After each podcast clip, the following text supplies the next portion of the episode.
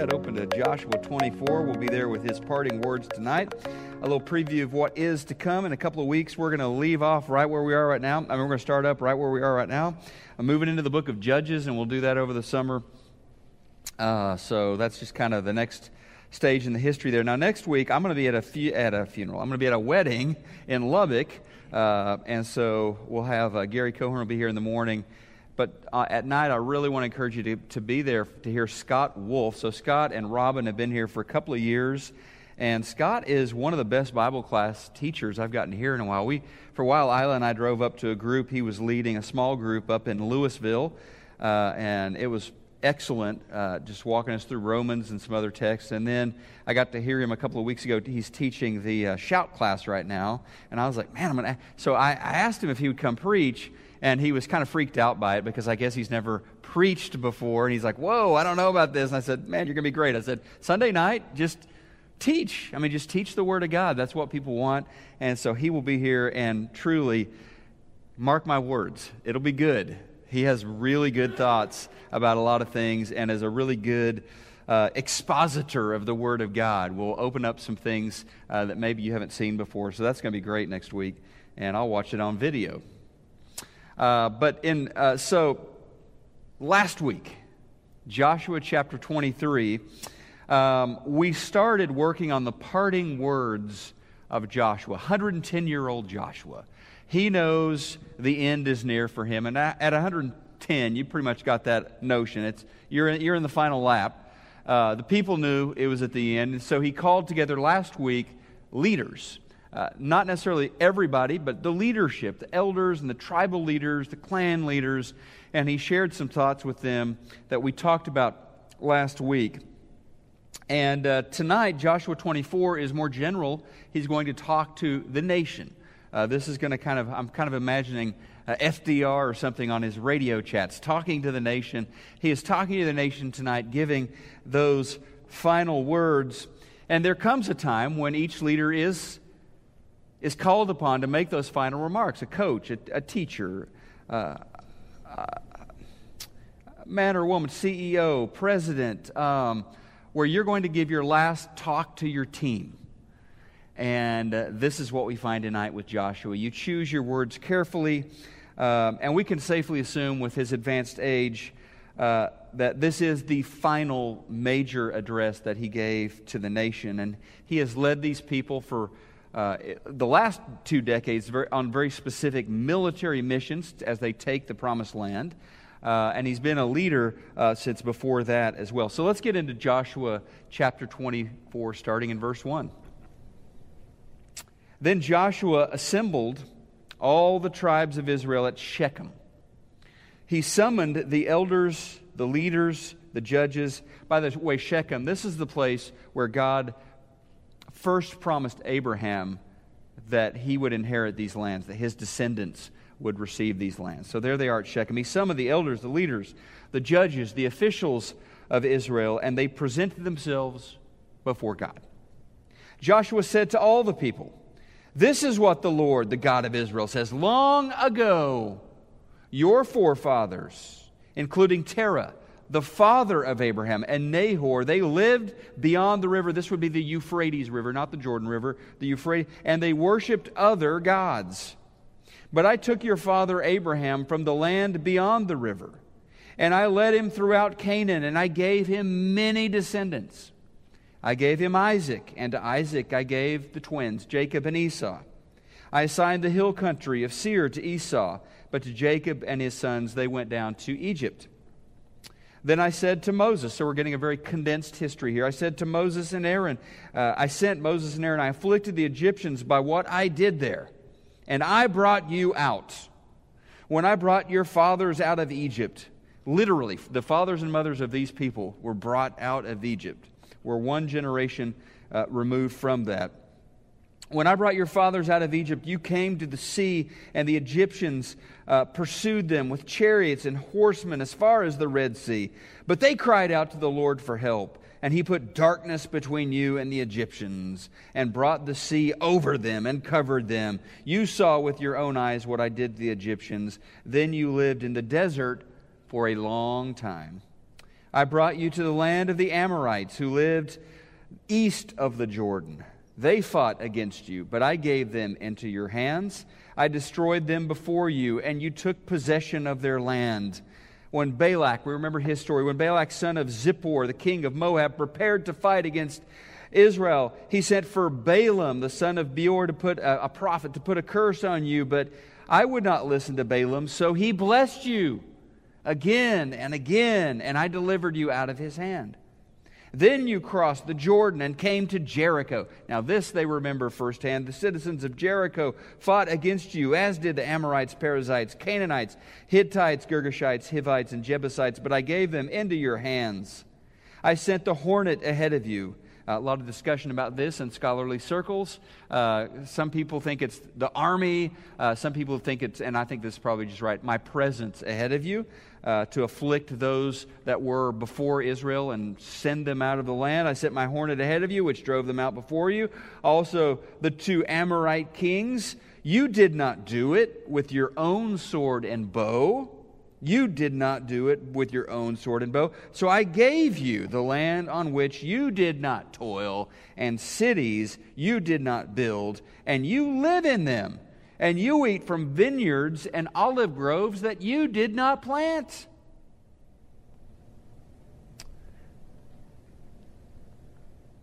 So Joshua begins his final speech by taking them on a journey that starts hundreds of years before their own personal journey, the journey of the people, the people of Israel, and the very distant history of the people he begins with.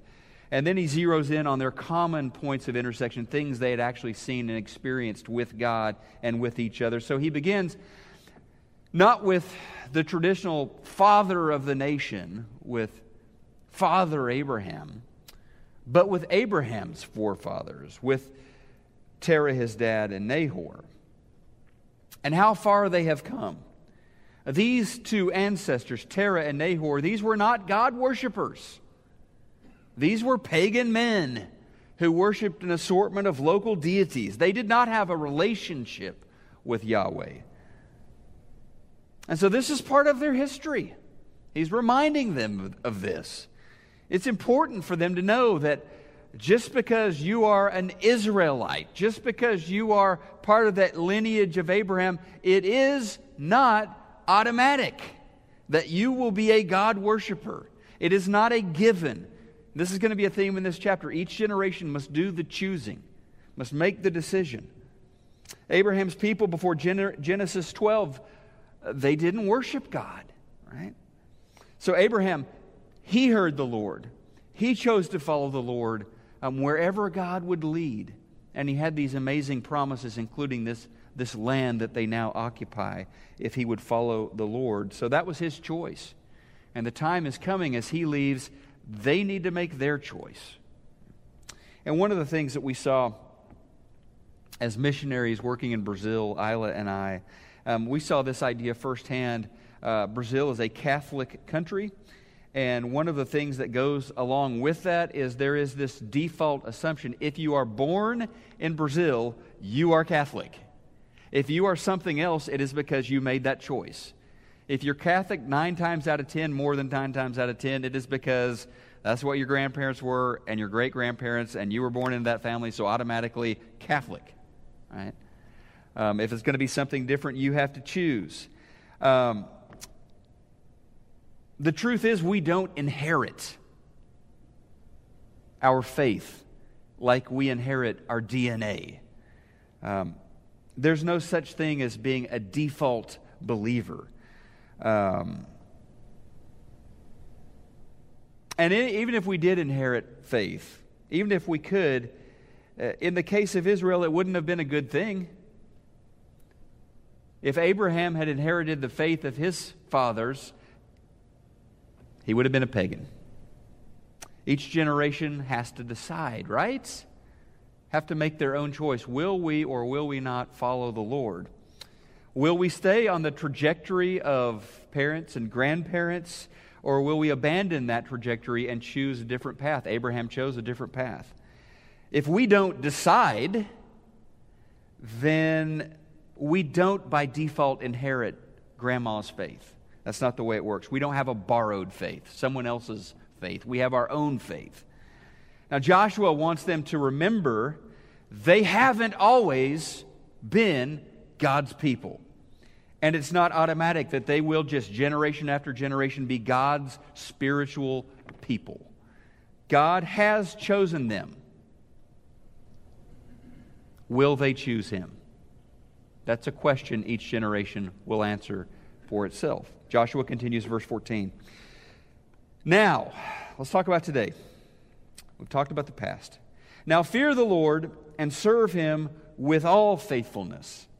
Throw away the gods your forefathers worshiped beyond the river and in Egypt, and serve the Lord. But if serving the Lord seems undesirable to you, then choose for yourselves this day who you will serve, whether the gods your forefathers served beyond the river, or the gods of the Amorites in whose land you are living now. But as for me and my household, we will serve the Lord. Now, I want you to notice as you read Joshua chapter 24, Joshua is not assuming the answer to any of these questions is yes. Okay? Joshua is not assuming, of course you're going to serve the Lord. In fact, if you pay attention to what he says, he assumes they will not. He assumes they will most likely choose options B, C, or D. He's not expecting them to follow the Lord. He wants them to. He hopes that they will. But again, it's not automatic. It's not something that's just going to happen. He's just, and he's not being pessimistic here. He's just recognizing the way things are. Just because you worship the Lord, it doesn't mean your kids are going to worship the Lord or your grandkids are going to worship the Lord. It doesn't mean that. And so here's kind of their response or reaction, starting in verse 16. Then the people answered, Far be it for us to forsake the Lord to serve other gods. It was the Lord, our God Himself, who brought us. So they're agreeing with Him about this story that they're part of, who brought us and our fathers up out of Egypt, from that land of slavery, and who performed those great signs before our eyes. He protected us on our entire journey and among all the nations through which we traveled. And the Lord, verse 18, drove out before us all the nations, including the Amorites who lived in the land we too will serve the Lord because he is our God. Joshua said to the people, again, here's this pessimism or cynicism, if you will. Joshua said to the people, You're not able to serve the Lord. He's a holy God, He's a jealous God. He will not forgive your rebellion and your sins. If you forsake the Lord and serve foreign gods, he will turn and bring disaster on you and make an end of you after he has been good to you. But the people said to Joshua, No, no, no. We will serve the Lord. Serve. Serve, serve, serve the Lord nine times in chapter 24. Serving the Lord appears in the text. Joshua just keeps talking about serving the Lord. And they serve the Lord because the Lord has been serving them. This has been a very one sided relationship. God has continuously given and given and given. He calls out Abraham gives him these amazing promises, descendants as numerous as stars in the sky. This land will belong to your descendants one day. And, and when they find themselves in Egypt, enslaved, they cry out to God. And who brings deliverance? God answers their prayers. And God delivers them from Egypt. God is taking the initiative. God is the author of their story. And in the recent past, as they have been conquering city after city, taking possession of acres and acres of land, God has clearly been the one who's been front and center. He's the author. He's the writer of this story. He's the maker of their destiny. And now uh, they are to serve the Lord. And they should choose to serve him because he has done so much for them. He has called them his own, and he has treated them as his own, giving them opportunities, showering his favor upon them. And I like that because, as with so many stories in the Old Testament, there is a kernel, a seed, a foretaste of the gospel. In that idea, we share this in common with Israel. In Christ, we have been saved. We have been delivered while we, Romans chapter 5, while we were yet sinners, Jesus came and delivered us. In Christ, we have been saved. We didn't serve in order to gain salvation. Amen? We gain salvation, and that's why we serve. We are not working our way into God's favor. We are working out of God's favor. We serve because we have been saved. Our worship, our ministry flow from that realization that God purchased us, delivered us. He has given us freedom just as He freed Israel from Egypt. He has freed us from the clutches of Satan and sin and death and given us all that we need. I love the passage where Paul just kind of erupts in praise in Ephesians chapter 1. He says this in verses 3 and 4. He says, Praise to the God and Father of our Lord Jesus Christ, who has blessed, who has blessed us in the heavenly realms with every spiritual blessing in Christ. For he chose us in him before the creation of the world to be holy and blameless in his sight. He is the author of our story. And we are blessed. Every spiritual blessing. He's talking about us. We are so blessed. The Lord has chosen us since before time began to be the objects in Christ of His grace and His favor. Thank you, Jesus. And really, in our case, He's gone well beyond what He ever did for Israel in the Old Testament. He has given us not a land, He's given us His Son, He has given us His Spirit, He has given us promises far greater than any acres of dirt we will inherit someday. We will receive a salvation that outlasts this life. Our response to this is to live in full appreciation of this, in full recognition of this. And in the, in the, under the lordship of Jesus, we choose to live out our appreciation, our gratitude each and every day by choosing to serve the Lord instead of worshiping the gods of the land. And there are, we could do sermons on this. I'm not going to. You're welcome. There are a lot of gods in this land.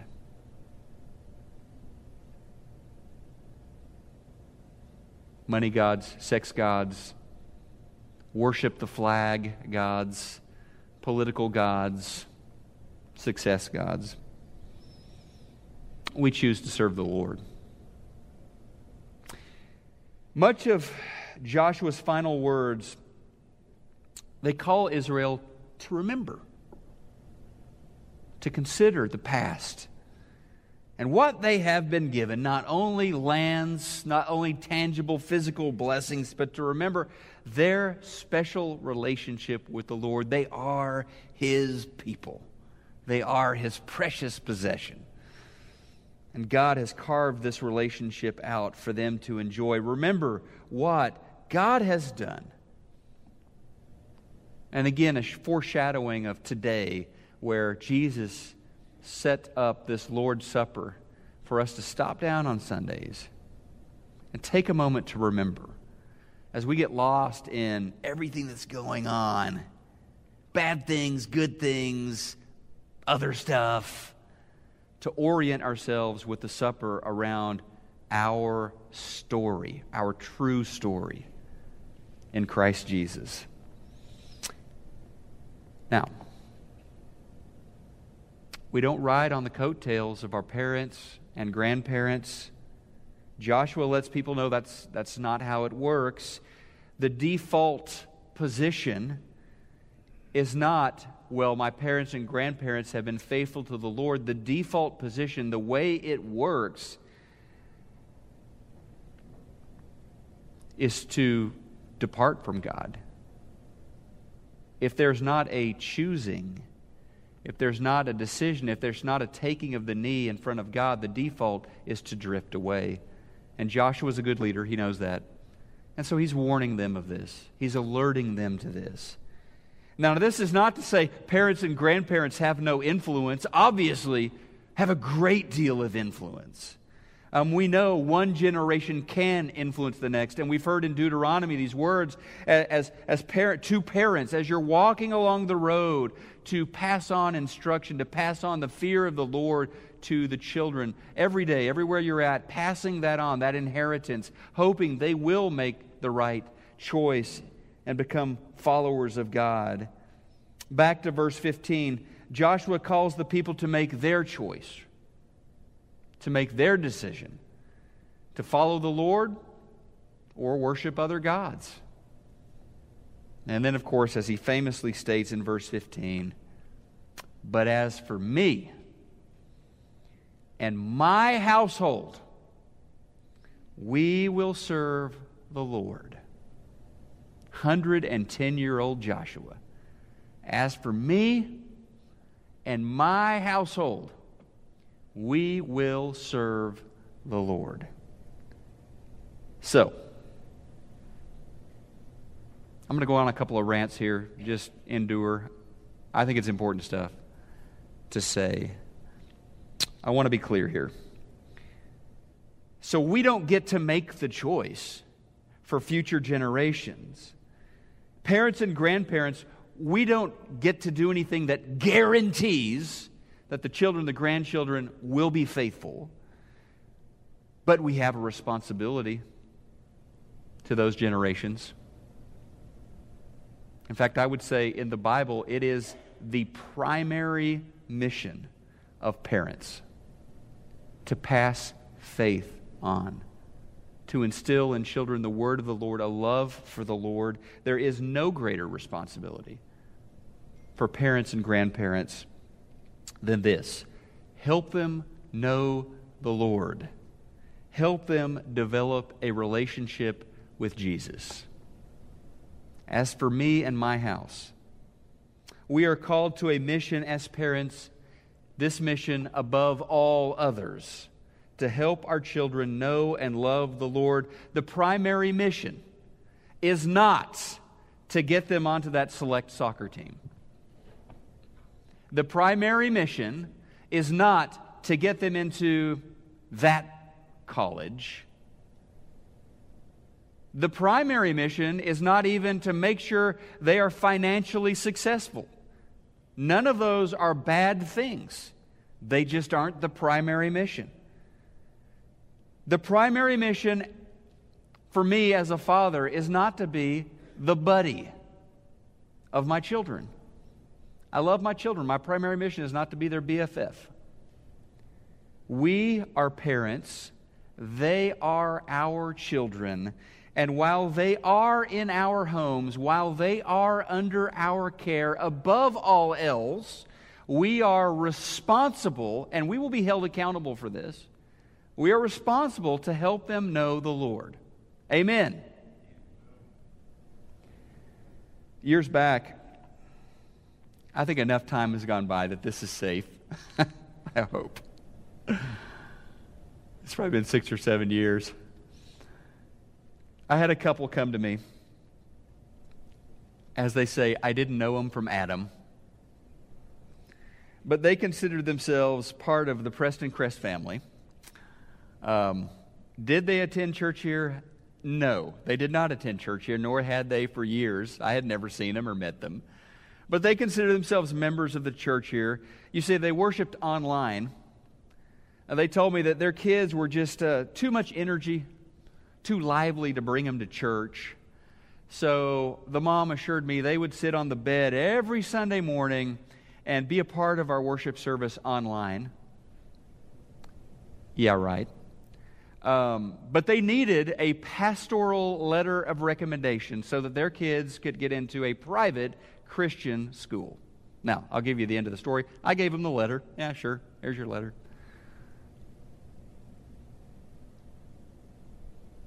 It made me sad. You, as parents, are making the choosing, it's just too hard. To do church, to wrestle the kids, eh, it's just too hard. You're not doing your job. You're, you've abdicated your primary mission at that point. Somehow I have a feeling you're going to make sure they get to school this expensive private school, I bet you're going to make sure they get washed behind the ears and everything and they're dressed and off to school. But you're not making sure they get in the house of the Lord?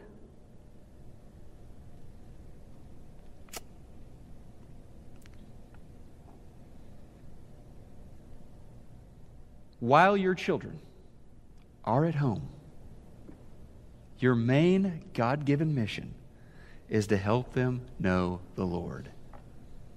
As for me and my house, it is your house. Who pays the mortgage payment? Is your nine year old paying the mortgage payment? is your six year old buying the groceries that fill your pantry? Your 14 year old paying the light bill and the water bill? It's your house.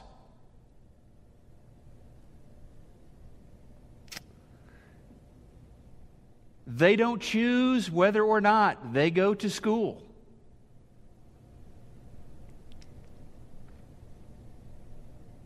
They shouldn't be given the choice whether or not they will go to church. Look, let's just take junior high boys, for example. if you give the junior high age boys the choice, on the important things of life, I am pretty sure they will choose the video games. They will choose not to go to school. Wow, I've got that choice. They will likely, junior high boys, mind you, they will likely choose not to take a bath, not to brush their teeth. So Joshua talks to other parents, to other leaders of families, and he basically goes Bill Belichick on him says, Do your job. Until they move out, until they're on their own, you are primarily responsible for helping them take God seriously and for encouraging them to put Him first. You get to make those decisions for them while they are under your roof. Not only do you get to, you're supposed to. And we'll be held accountable for that. One more part of my rant, and then I will wrap up. hey, we're finishing the series. I get to have a few thoughts here, right? I'll talk about Sunday morning. You know, we're getting to this age, there's so much, something has shifted, you know, in the last 20, 30 years about. Uh, uh, it's your own relationship with the Lord, and that can be here or there. You don't need to come to church. The, it's not this. What happens in this room is not important. I would say this: what happens in this room, what happens when God's people gather collectively, is important and has been for thousands of years. And that hasn't changed. The congregation, the called out, the people, when they gather, it's an important moment. It's not the end all be all, but it is an important moment. And I'll, I'll, I'll say this I know there are a lot of churches, and I'm not going to name any because then it, gets, it goes beyond rant to being unkind and judgmental. I don't want to do that. But I know a lot of churches, hey, they don't have their kids in the worship assemblies at all on Sundays. You go on Sunday morning, and the first thing you do, you check them in. You check them in. And they go off and have a great time there and with the other kids and all the activities and all that stuff over there. And, and they never sit in the auditorium even for a second with their parents. And that's pretty much every community church I know around here does it this way. And I know, believe me, the parents love it. and the kids who don't have to suffer through the worship assembly, they love it. Um, it's very popular with families. Um, parents don't have to wrestle their kids the entire time. Uh, kids get to go off and have a great time with the other kids. Everybody loves it. But I am glad that on Sunday mornings, for a big chunk of our worship assemblies, we do have children's church during the sermon. But I'm glad for a big chunk, chunk of our worship assemblies on Sunday mornings, the children are sitting here in this room with us. I am grateful for the noise that I hear on Sunday morning. I am grateful for the parents who are willing to, to wrestle their kids a little bit in here on Sunday morning. Because if you're a parent, you may feel like your little one is getting nothing out of being in here in this room on Sunday morning. You may feel like your kid is being a distraction to other worshipers here on Sunday morning. And you may feel like all you are doing is trying to manhandle them and keep them still and quiet. I think it matters more than you know that they are here sitting next to you in the worship assembly of God's people. I think it matters more than you know. I still, and I bet a lot of you do too, I still remember Sunday mornings in Neosho, Missouri with my parents at the Hillcrest Church of Christ. They are, these memories are burned into my consciousness. I didn't know all that was going on, right? I didn't under, no, I didn't understand everything. But I remember looking up at my mom and dad, and I knew they were worshiping God.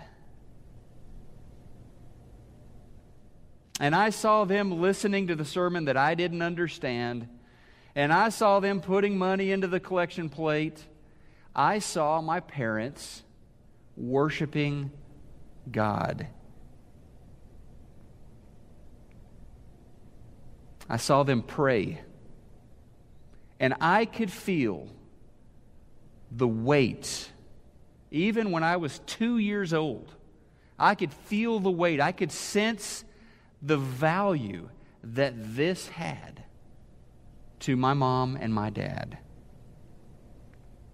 And at that time, yeah, I didn't enjoy every moment sitting on the pew. I certainly didn't enjoy getting hauled out to the front porch to get whooped. I didn't enjoy that. Maybe we need to cut that out of the tape later, you know. But, but I can still remember seeing my folks put God first. And I may not have understood all the words, but I could see they were putting God first. And it's helped me. They had a, as for me and my house, kind of attitude. And I would encourage parents to have that same spirit today.